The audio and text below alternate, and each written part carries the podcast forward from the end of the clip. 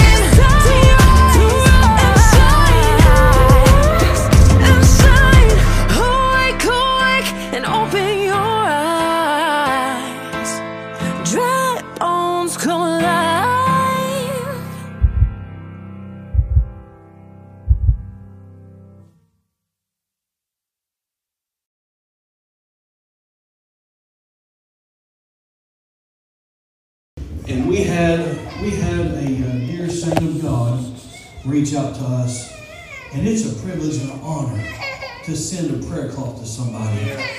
And she said, I would like for you to anoint a cloth and send it to me.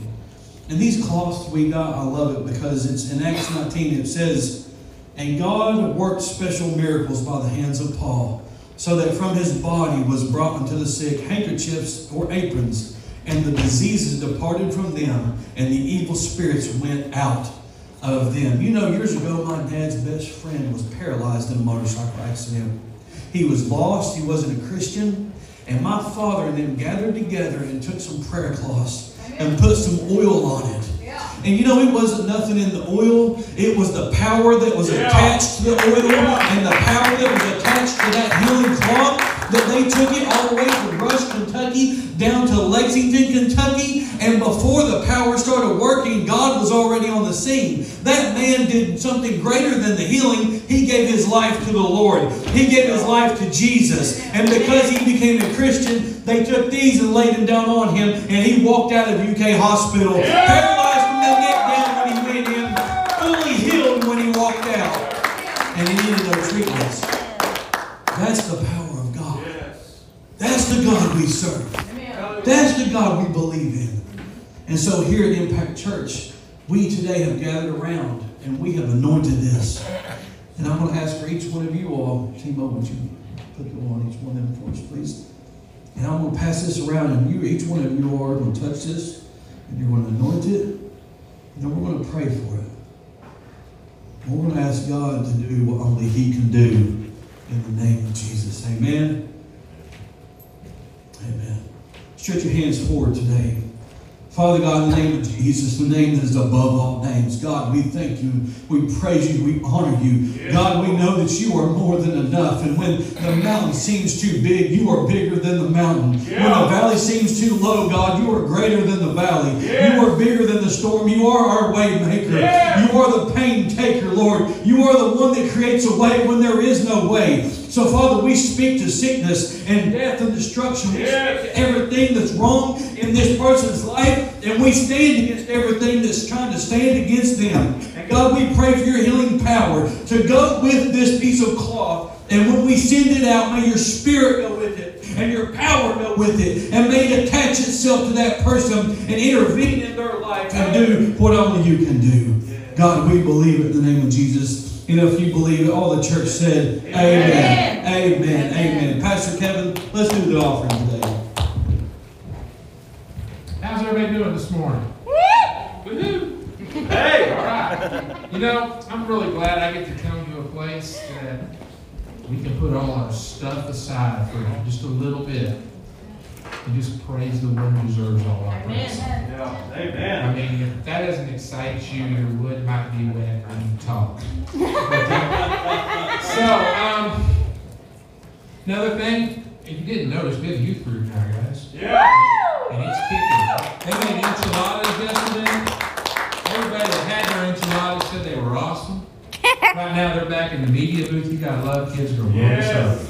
All right, so Proverbs 11 says something along this line One gives freely, yet grows all the richer. Another withholds gifts and only suffers want.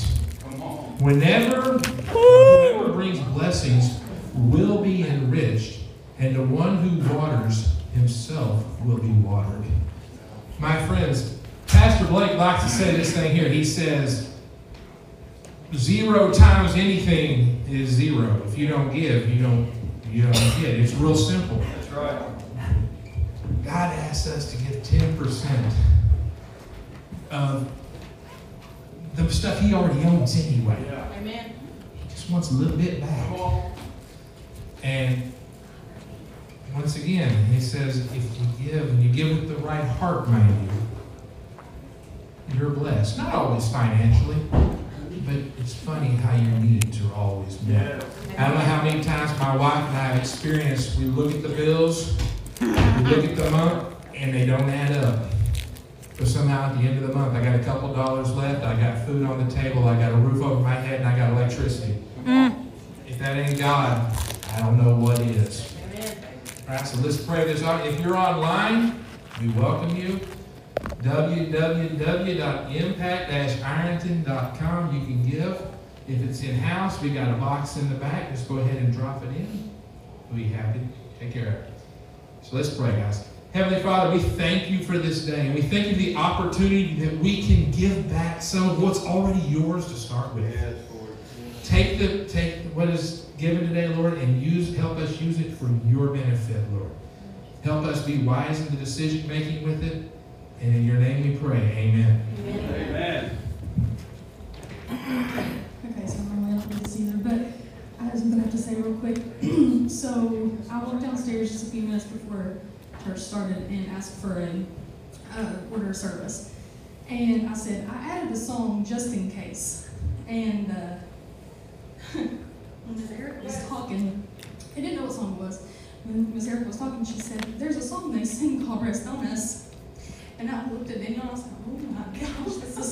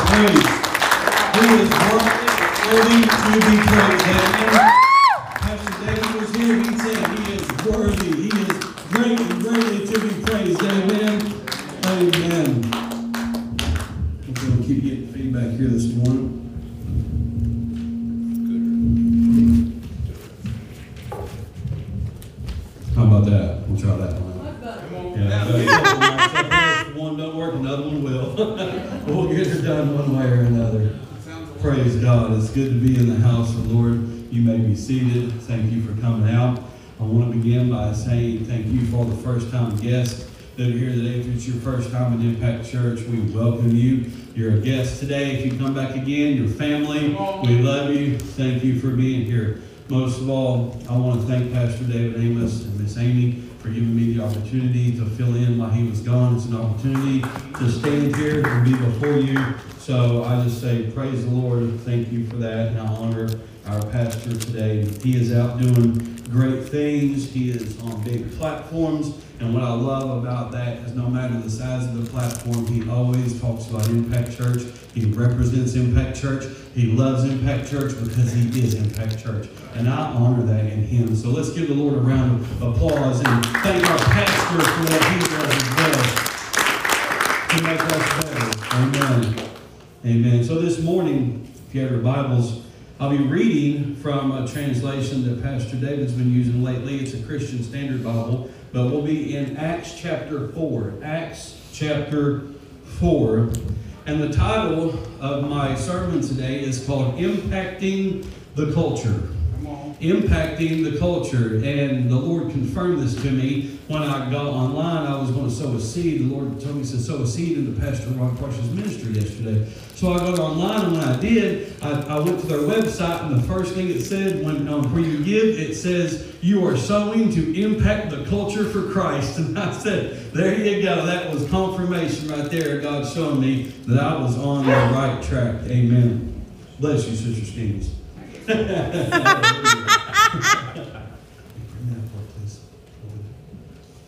Acts chapter 4, Acts chapter 4, starting in verses 1 through 4. Follow along with me. Now, as they were speaking to the people, the priests, the commander of the temple police, the Sadducees confronted them because they were provoked that they were teaching the people and proclaiming the resurrection from the dead using Jesus as the example. So they seized them and put them in custody until the next day, since it was already evening. But many people who heard the message believed, and the number of them was about 5,000. Amen. The number of them was 5,000. You know, our pastor always tells us that Acts is a book about action. And it was in the book of Acts that God activated his disciples when he put his spirit within them and sent them out to change the world. Let me remind you what Acts 1 8 says. It says, But you will receive power after the Holy Spirit has come upon you. See, that was God telling you when I put power on the inside of you, you will produce power on the outside of you. Mark 16 17, he went on and told them, He said, These signs shall follow them that believe. In my name they shall cast out devils, they shall speak with new tongues, they shall take up serpents, and if they drink any deadly thing, it will not hurt them, and they shall lay hands on the sick, and they shall recover. And I came here to tell you today that we, as God's people, with His Spirit within us, have been activated to be active in the kingdom. When we become like the church in Acts, we will see the results that the, that the church in Acts had. We will impact the culture like the church in Acts did. See, he said cast out devils. You know why you don't see people cast out devils? It's because most people that's trying to cast out devils got too many devils in them. Satan can't cast out Satan anyways. you know what I mean? Satan won't stand against himself. And you can't cast out a devil when you got one yourself. God is calling the church to a holiness and a purity. God is calling the church back to righteousness Yeah. and good living and clean living and goodness and holiness and grace and mercy and all the attributes and things of God that He's called us to be. He said, These people, when the Spirit gets within them, they will speak with new tongues. Well, I've got news. You won't speak with a new tongue if you still speak with the old one. That's right. God won't give you no heavenly language if the earthly one you have is filthy and vulgar. Amen. That's good. They shall lay If the word says they will recover, why don't we see more people recover? Yeah. That's because maybe because we're trying to use sick people to cast out sickness. Why don't we get whole first and then try to pray for people to become whole? Yeah. There's power in the name of Jesus. Yes. I've seen it. I've watched it. I've experienced it. There's power in the name because there is no other name given among men whereby you must be saved but the name of Jesus. By his stripes you are healed. And so here in Acts chapter 4, we see Peter and John arguing with the Sadducees, not because they chose to, but because they were attacked and put in prison. And all of it started why? Because in Acts chapter 3, they healed a lame man. So, in order to understand chapter 4 today, let us look a little bit at chapter 3. Okay? Acts chapter 4 is only a continuation of the action that took place in chapter 3. And let me throw this in here for you, and this is free, but if you are going to change the culture, you must be a changed creature. right. Amen. If you're going to change the culture, you must first become a changed creature. You can't live like the old you and expect to get new results. Amen. My God, I'm preaching right now. Amen. You can't still live like you and expect something to change in your life or anybody's life around you. Amen. So maybe when we start changing, maybe we'll start seeing them change. Yes. If you want your family to change, why don't you change first? Yes. You can't get them saved if you ain't saved. Amen. they won't live right if you don't live right. Yeah. People do what they see. And God is calling us to live that way. And the only way we'll live that way is to be saved, born again, filled with His Spirit, and activated to be active in the kingdom. 2 Corinthians 5.17 is still true today. If any man be in Christ, he's a new creature. Old things passed away, and behold, all oh. things become new. They have become new. They will become new. They are becoming new because God has done a new work inside of you. Yeah. And if you are new in Christ, you are a new creature in Christ Jesus. Amen. And you are not the old person anymore. Praise God. Amen. So in chapter 3, Peter and John were going to pray like they always did. And at a gate called Beautiful, they meet a lame man. They was at a beautiful place, but they met a man who was in an ugly place.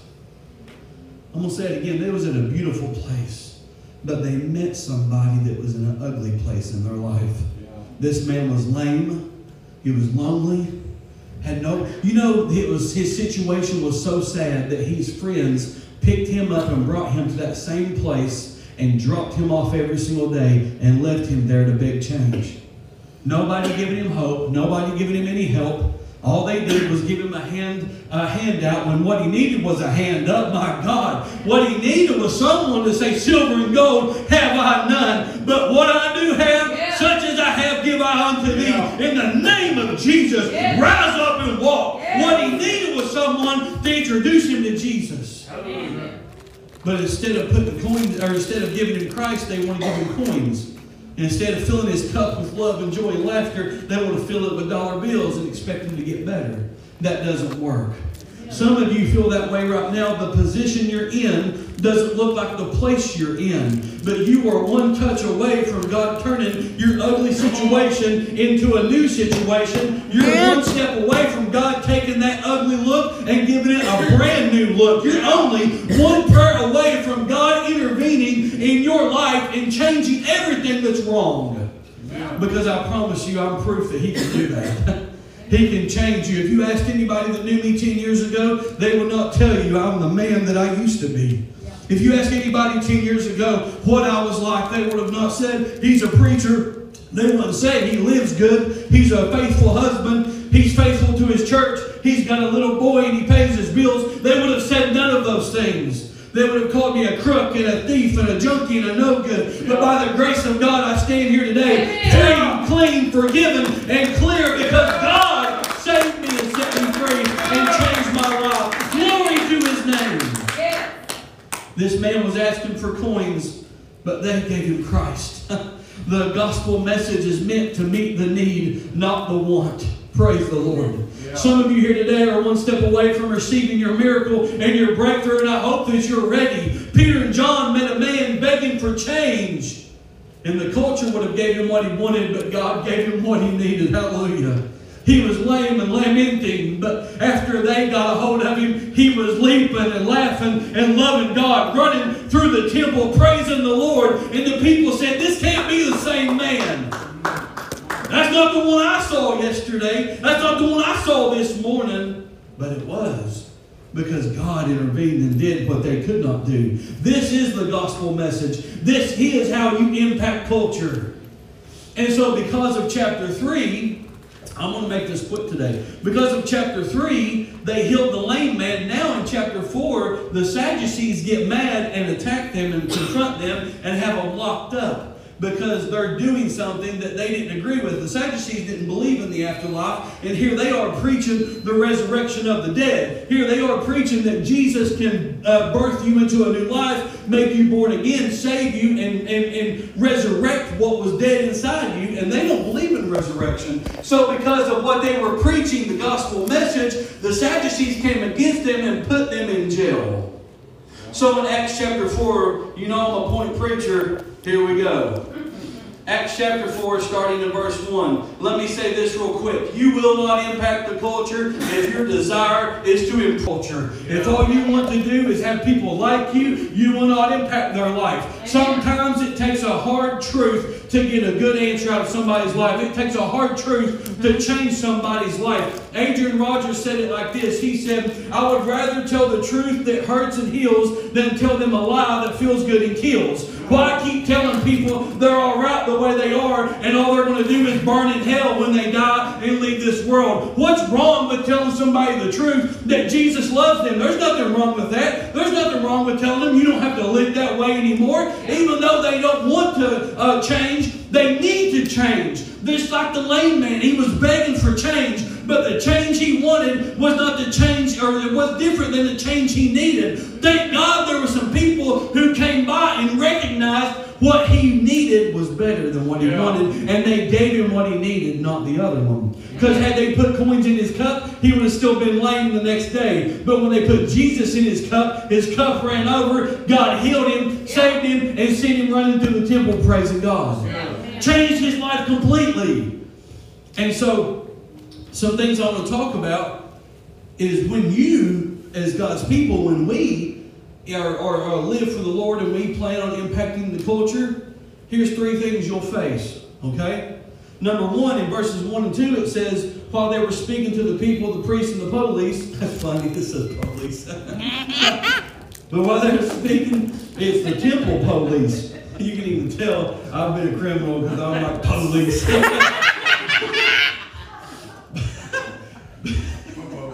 David's like, I've never let him up there again. he does this every time he gets the mic. So they're talking to the police. And the Sadducees confront them and they tell them, You're not going to talk about that resurrection. You're not going to talk about Jesus anymore. We're tired of you raising these people up and giving them hope. We're sick and tired of you going against the law. We've had enough of it. You keep talking about this man who we don't even see anymore because Jesus has already left and went back to heaven. And they're sitting there going, Why are you rambling about a man that's not even here anymore? Quit talking about him. And so the only way they thought they could shut him up was to lock him up. So, number one, if you're going to impact the culture, you better be ready to experience confrontation. Confrontation. Confrontation happens when people hear what they don't like to hear, or they hear what they don't like or agree with, and it gets them in their feelings. It gets them frustrated. When we speak truth, that's when the enemy comes in and starts speaking lies. See, the enemy loves to confront you in hopes that he can confuse you or contradict you to make you quit. He hopes that a little bit of opposition will make you stop and lay down and go quietly back home and quit telling people about Jesus. They're hoping that if we tell them to shut up, they'll just sit down and go away. But God's people ought to be more bold than that. Instead of saying, I don't care what you say about me. I've got a right to proclaim Jesus. I've got a right to tell people about the hope that's in me. I've got a right to give freedom to those that are bound and loose those that need loosed and those that are chained up. Why would I not tell someone about Jesus? Confrontation comes in many forms. It might come in your family. It might come from your friends. It might come from your fellow brethren at the church house. because look here, they were talking to the people, they were talking to the priests, and they were talking to the police. Right there, all three right there, three different groups of people family and friends, fellow brethren, and the federal government. They're talking all three of them. They're encountering all three of them. Confrontation comes in many forms and Yeah. many ways. But also, not only do they have experienced confrontation, they experience conflict. In verse 3, it says they seized them and put them in custody till the next day. This happens when the enemy can't stop what is happening, so he tries to stop you. You know what conflict does? It just creates fighting and it creates feuds. Fights will eventually end, but feuds are ongoing and often last forever. If you don't believe me, read about the Hatfields and McCoys. All of it started over someone they thought stole a pig or did steal a pig or did steal a pig and eat a pig. I don't care. Someone had something to do with a pig. And for 30 years they was mad about it and killed each other. And fought each other and feuded over a pig. really? I mean, but we ain't no different. The enemy comes in and he starts talking to you. And he says, Did you see the way they looked at you all? Come on. Did you see the way they looked at you this morning? They didn't shake your hand when you walked in. You know what I mean? Did you see? Did you, did you hear what they said about you, team Timo? That's what it says. Do you hear what they said about you? They never said nothing to begin with. but still, the voices come and say, Did you hear what they said about you? That's why he's the accuser of the brethren. But I came here on a mission from heaven today to expose the lies of the enemy and to tell Satan to go back to hell where he came from. We truth. We don't live in lies. Yeah. You have to expose him for what he is. Pull the drapes back. Let him see him for the enemy that he is. And quit embracing the enemy and expose the enemy. He likes to conflict. Ephesians 6.12 says we wrestle not. One translation says we battle not. We wrestle not with flesh and blood. Mm-hmm. But against what? Principalities, darkness, rulers, spiritual wickedness in high places. And God said, Put on the armor of God so that you may be able to stand. And after having done all, keep standing. Yes. Why? Because he knew the devil would come and try to get you tied up in the natural so you would never see the supernatural attack. Yes. You know, the Lord showed me this one day when I was down at Tabernacle. I saw, well, I was preaching, and I kind of like, uh, almost like this out of body experience. Like I just saw it in my mind, and I saw this family, and they're standing on stage, and it's a nice, lovely woman and a nice man, and they're, they're, they're in love, and they got kids, and all of a sudden they start fighting. And it didn't happen fast, it happened slowly. They had an argument, disagreement. Next thing you know, they're bickering. And before you know it, one by one, they're just sitting there going at each other. And then off to the side, I see the devil. And he comes walking out and he sees the old teenage girl. And he hands her an iPhone and some makeup. And she falls in love with that. And he takes her by the hand and he walks her away. All the while, the parents are arguing and bickering, Yeah. fighting and cussing at home. And then he goes back over and he sees a teenage boy and he hands him a basketball. I saw this clear as day, I'll never forget it. He hands him a basketball and he introduces him to a young lady. He says, Come on. He takes him by the hand and he walks him away. And then he goes over to the little boy and he hands him an iPad and he hands him a ball.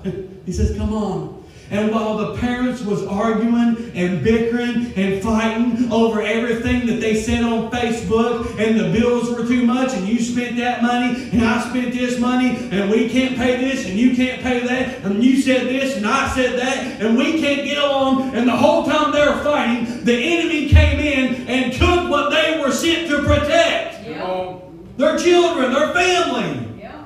Yeah. And God said, while you're sitting there arguing with your spouse, the devil's taking our children. Yeah. Reset. Boy, you could hear a mouse run across the floor right now. Yeah. Because it's the truth. It is true. And that's why he showed me that. He said, You're wrestling with the wrong things. Stop wasting time wrestling with things that don't matter. Yes. Quit getting tied up with things that are, are irrelevant to our life Yeah. and start fighting what is important and what is relevant. And that's fighting for our homes and our children, our spouse, our church, our community, our city. Why don't we start standing up for the things that matter instead of letting the enemy come in and take everything away from us. Yeah. Also, number three, in verse 4, this is my favorite. When Peter and John impact the culture, they experience confrontation, they experience conflict, but they also experience converts.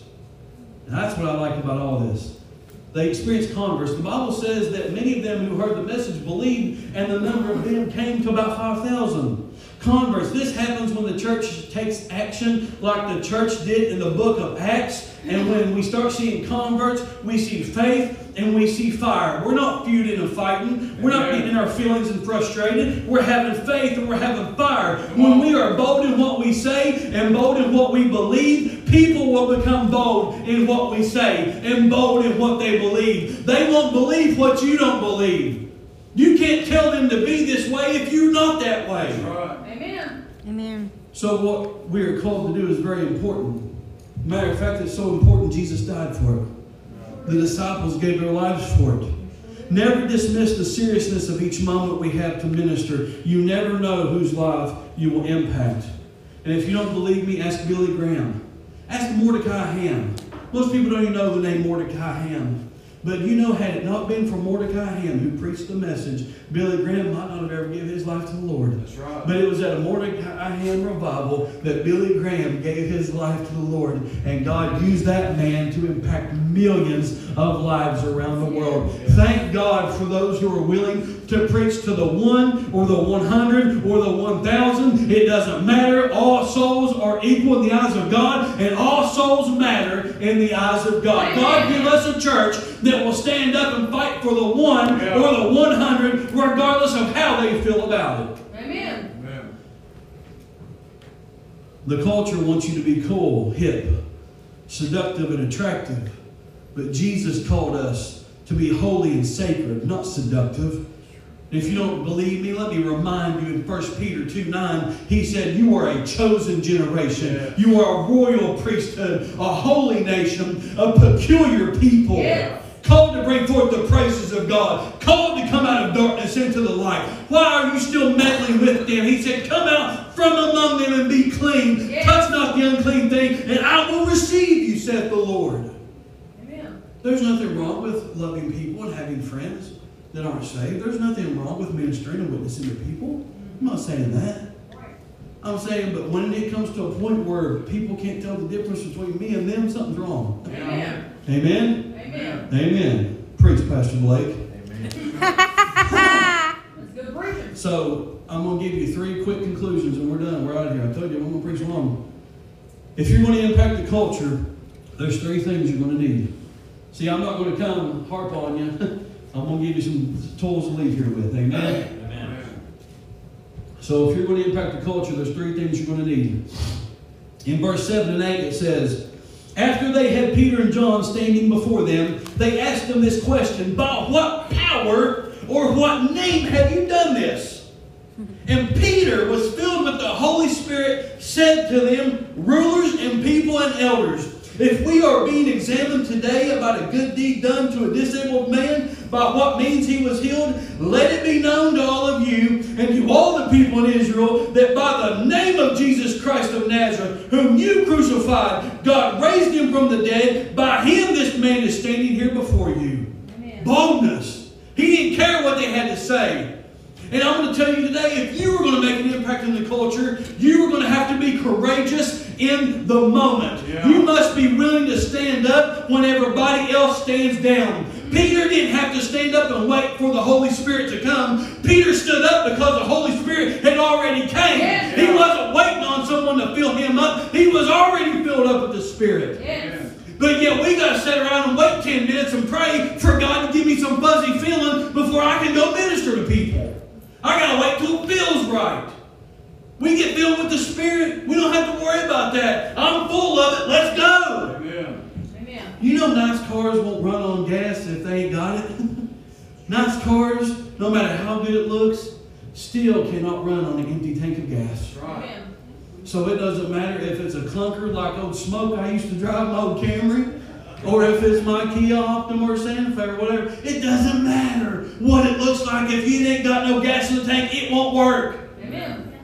So you got to be full, filled with the Spirit. When you live a life filled with the Spirit, you will function in the Spirit. Amen? God give us a church that can function in the Spirit, that we don't have to go get David every time we want to pray with somebody, but when we see someone on the road, we can say, Silver and gold have I none, but I've got something for you. And his name is Jesus, and he's got enough power to raise you up and heal you of what's wrong with you. Amen. Most of all, he can save your soul and do for you what me or David or anybody else could never do for you. Amen. Praise God.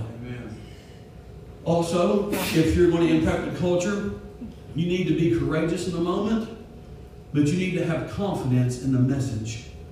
Yeah. Confidence in the message. In verses 11 and 12, he says, This Jesus, the stone rejected by the builders, which has now become the cornerstone. There is salvation in no one else, for there is no other name under heaven given among men whereby you must be saved. Amen. You must be willing to study and seek God's voice to know what you believe so that you are not misled and following doctrines of devils. Amen. Paul said that, that there will come a time where they will have doctrines of devils and they will tickle your ears and lead silly women captive away. They said they will infiltrate their houses and they will affect men and women alike, children, young and old, it doesn't matter. They will deceive the very elect, God said. Yes.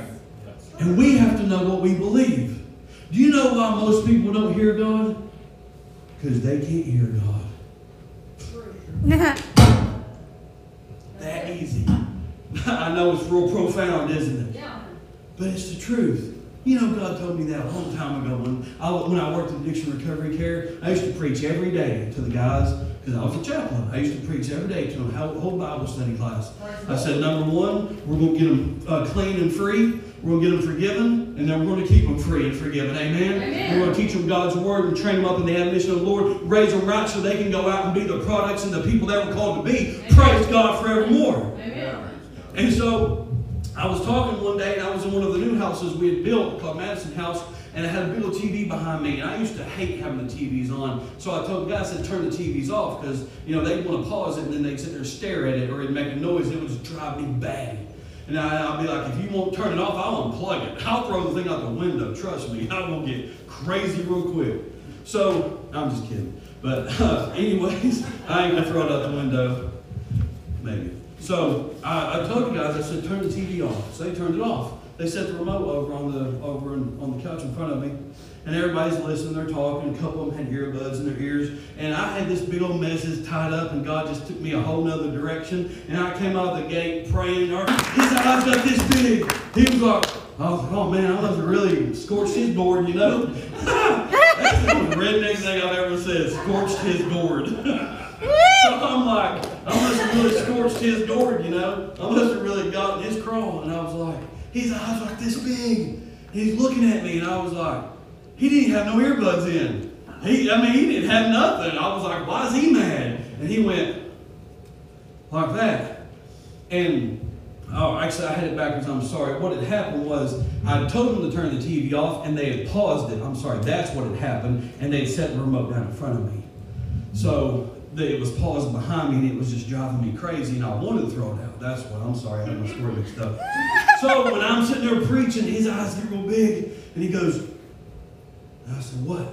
He goes, The TV just went off. And I was like, What? He goes, The TV just went off. When you said turn off the TV and put down your Facebook and take out your earbuds, the TV just went off. Amen. And that guy was like, that has to be one of them smart TVs. So they was like, who unplugged it? So they're over, it's, it's still plugged in. They went and got the remote, they turned it on, it came on. And that one guy, he was real skeptical. He goes, oh, that wasn't God that did that. That's one smart TVs. Watch, it'll do it every time. TV, turn on. Nothing. TV, turn on. That guy stood there for 10 minutes trying to turn it, trying to talk to the TV trying to turn. It never came on. And you would think that people would realize it was God Yes. trying to send them a message. Yes. You know, Sister Eric was talking about, you know, meeting God in the quiet place and waiting on God. Yeah. You know, and Elijah encountered a moment with the Lord like that. And the problem is, if you ain't careful, you'll look for God in places He isn't. you'll be listening for something God's not saying. And God told him, Elijah said, I, I, I heard the rocks quake, and I thought surely the Lord would be in that. But no. And he said, But then I saw the great fire. Surely the Lord's voice is in that fire. No. No.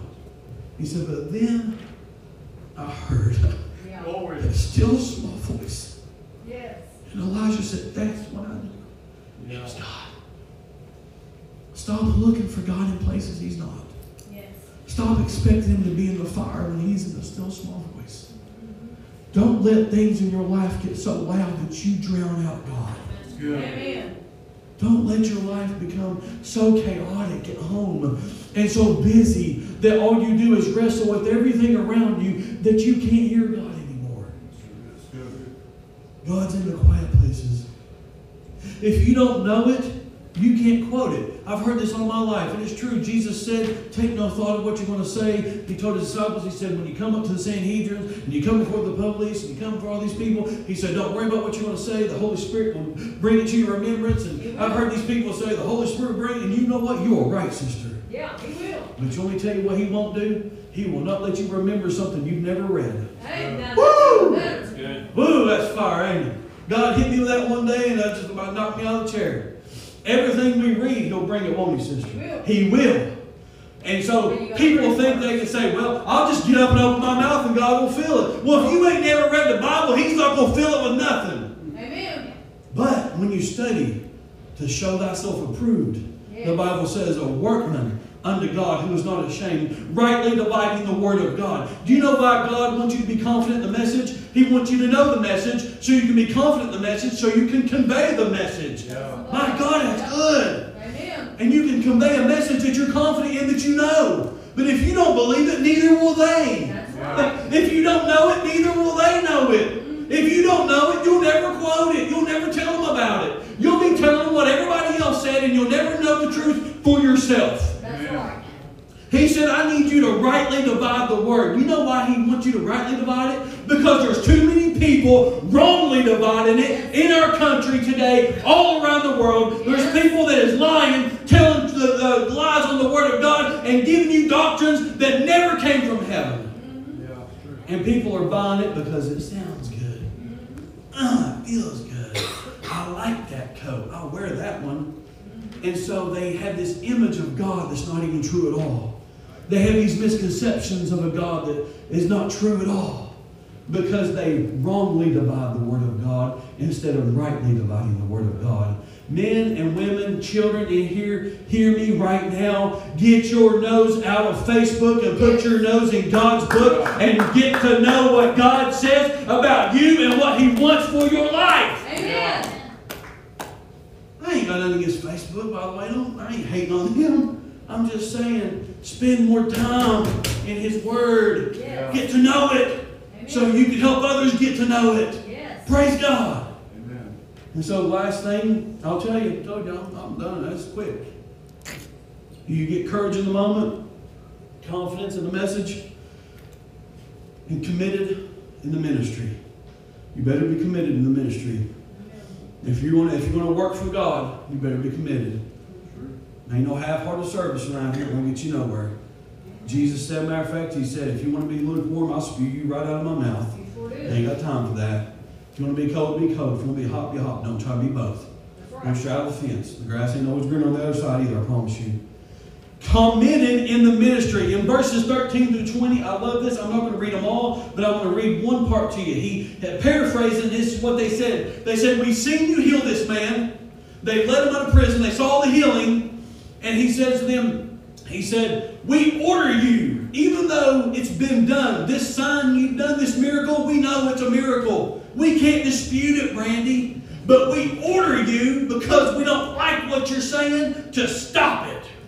And they said, Nope. They said, We, matter of fact, the Bible says they threatened him even more. And they come to him, and they said, Stop it. And you know what he said to him? In verse 20, he says, We are unable to stop speaking about what we have seen and heard. we are unable to stop it. Even if, like Jeremiah said, if you shut my mouth, I'll burst inside because the Word of God is like a fire shut up in my bones. Yeah. You can stop me, but you can't shut my mouth. The word is too rich inside me. Man, I got excited right there, didn't I? But that's what the word does. It's like a fire inside of you. Trust me, I'm sweating like I'm in a sauna right now. Peter and John faced great opposition, but that became their opportunity. Don't let the opposition cause you to turn and run. The opposition could be your opportunity to be a witness for the Lord. Had David backed down from Goliath, they would have never knew his name. But he stood in the face of adversity and said, I ain't got swords and I don't have uh, armor, but what I do, I've got a rock and a rag. Come on, big boy. And he took off running towards adversity. He didn't run away from it. The Bible says he ran towards Goliath. He pulled back that rag. He let that rock go. And God got it right between his eyes and took him down. And then he went over and took Goliath's sword and cut his head off and carried it to Jerusalem. People knew David after that. Saul, the king, knew David really well after that. When they went out in battle, they came back, and the people came out to meet the king, and here Saul is standing, and they say, Saul has slain his thousands, but David has slain his ten thousands. Because he did not miss his opportunity just because it came in the form of opposition. People don't like opposition. They don't like, I'm, I don't naturally love to just sit down and argue with people. I don't like to just be confrontational. That's probably one of the hardest parts of being in ministry. It is. But sometimes you have to confront things in order to get the success you want in life and the success you want in ministry. There, have- sometimes you have to rebuke people. Our pastor taught this the other day. He said, Destiny requires direction, and sometimes direction requires correction. You ought to write that down. If you can't take correction, chances are you're still too immature and you need to do some growing. But you know what? When someone corrects you and it's done in the right manner, in the right way, when your pastor corrects you, it's doing it because he loves you and he cares about you. The Bible says God corrects us just like a father corrects his child. Yeah. Why? Because he loves the child. I remember growing up, my dad, when he whooped me, he'd say, I'm doing this, I love you, and that's the reason I'm doing it. I love you more even though it hurts me. I'm just kidding, my dad's here today. He's looking at me like, I'd never say that. I'm just kidding. I honor my dad for being here. Thank you. Go honor my father. I'm only a third of the man he is, and I hope one day I can be half the man he is, and I'll be doing good. Committed to the ministry. He told them, Peter said, I, I cannot stop preaching even if I wanted to. They had been locked up, falsely accused, mistreated, threatened, ordered not to preach and teach. And most people would have give up the moment they said, shut up. but the power on the inside wouldn't let them be silenced. You can tell us to be quiet, but I can't if I wanted to. So here's my ending. Instead of saying we're unable to preach here, how about we stand up and say, I'm unable to not preach here? How can I not tell you about Jesus? How can I not tell you He saved me and set me free? How can I not tell you that He took the chains off of my soul? Oh, bless His holy Yeah. name. How can I not tell you what He did for me? Yeah. Yeah. yeah. How could I not tell you what he did for me? And let that be the word we carry with us today that we are going to impact the culture by refusing to be silenced. Dr. Parsley says, refuse to be refused, deny to be denied. I was built for the battle. I was created for the conflict. I won't tuck my tail and run, but I will stand in the face of adversity and tell them Jesus is still greater than the opposition I face. Amen? Let us stand. Autumn, you got something prepared for us just to let it play in the background? I'm confident you'll find something. Number four, confident in the marriage. Well, number four. Elder Rick singing just as I am. Amen. Amen. So, with every head bowed and all our eyes closed, let's just take time and let's get serious with God for a minute. You know, impacting the culture is, is often hard, especially when you're, you know, uh, not a really uh, extrovert kind of person. You're not really, you're not really the kind of person that likes to get out there and get in it. And you know what? That doesn't mean that anything's wrong with you. And just because you may be introverted and you love to go out and do those things, that doesn't mean you're better than anybody. Remember that. We all have a different way that we impact the culture. You know, my dad impacted my life more than anything because you know what? One thing he did, he read his Bible every single day. I'm 37 years old, and I can't tell you one day my dad never read his Bible, that he never prayed, and he's never told me a lie or said something to me that he couldn't keep. He's never broke a promise. He's been honest and faithful. And that has impacted my life. And so I carry that with me to teach my son and those around me how to be, how to have integrity, how to keep reading when nobody's around but you and God, how to keep praying when ain't nobody at church watching. It's just you and God. That's how you impact the culture. You leave a legacy that people remember, and you live a legacy that people want to live. That's how we make an impact in this culture. So if you're here today, let's let that music play. Thank you. If you're here today, first of all, you're not saved, and you want to know this Jesus I told you about, the one whose name is above every name given among men, whereby you must be saved. If you're here today and you want Christ to come into your life, please just come forward. If you can't, just raise your hand and we'll pray with you. Because this is the most important moment of your life. If you're here right now and you're not saved, you're lost, would you just raise your hand and say, I'm lost? Pray for me? Would you? Nobody's looking around. It ain't nobody else's business. Right, anybody in here lost today? Not know Jesus.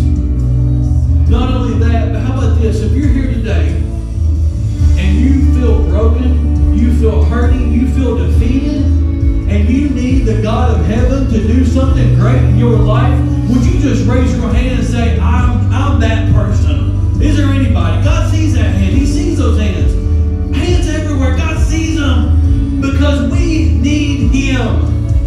And we have needs. And He's big enough to meet that need today. God sees your hands today. And if you want to come pray at this altar, you're more than welcome to come pray at this altar. I got preachers all around this room that will meet you right here and pray with you.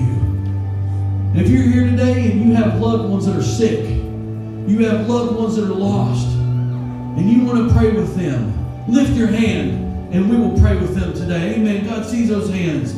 Father, right now in the name of Jesus, we come to you and declare that you are great and greatly to be praised.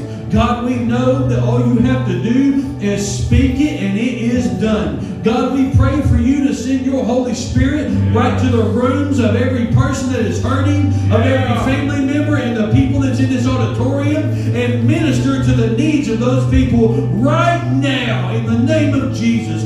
God, we know that we don't even have to be there as long as you are there. It is enough, God. Yes, hallelujah. And we believe you can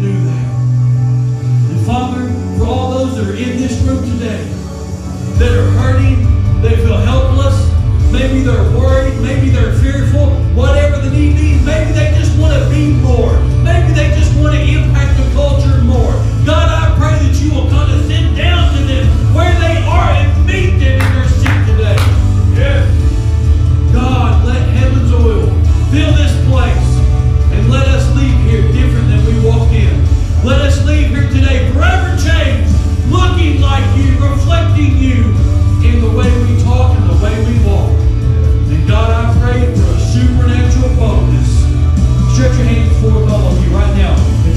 spiritual, supernatural boldness. Shut your hands.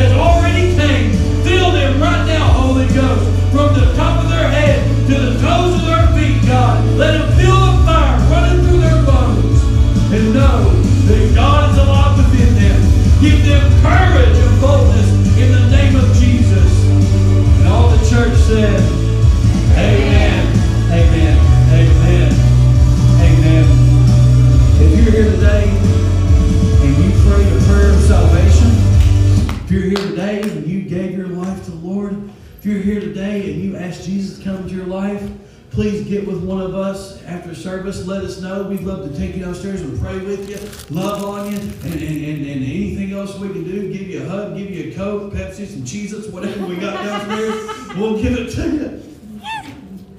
But also, if you're here today and you was hurting and you was broken, I hope you leave here better than you walked in. And I hope you have supernatural boldness to impact the culture because that is what we've been called to do. Hey, next week we'll be out of town, but Pastor Kevin is going to mount the pulpit. Amen. I have a good service. If you can, please pray for Pastor David and Amy as they travel home. Let's pray God gives them traveling mercies, keeps them safe. And I pray that all of you all make it your point to come back next week. Am I forgetting anything? Any Fifteenth, announcements? we start, uh, this Thursday, we start out. Yep, this Thursday, July 15th at 6.30, Thursday evening, midweek service. Come out and join us. Be a part of that. Amen. We love you. We welcome you. Like I said, if you was a guest today, you're honored. We welcome you. And if you come back next week, you're family and you can't leave. So, on behalf of Pastor David and Sister Amy, we love you. For those online, we love you as well. If you can, don't forget your tithes and offerings. You can put them in that box back there or make a check out to Impact Church or impact-ironton.com if you want to do it online, as Pastor Kevin so eloquently told us. We love you. God loves you. Have a great week. We'll see you next time. Bye-bye.